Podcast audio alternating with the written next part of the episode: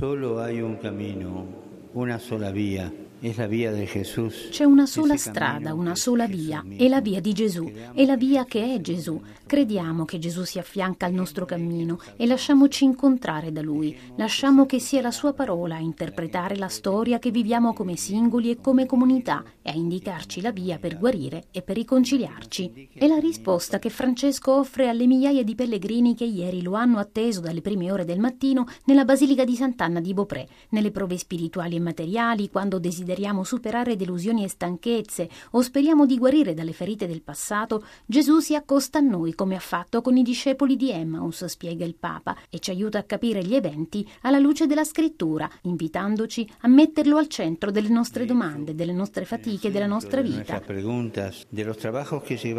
E di fronte agli interrogativi scottanti che la Chiesa in Canada sta suscitando, prosegue il pontefice, nel faticoso cammino di guarigione e riconciliazione con i popoli indigeni, Gesù è Eucaristia l'Eucaristia, pane spezzato, si mostra come il Dio dell'amore che offre la vita per i suoi amici.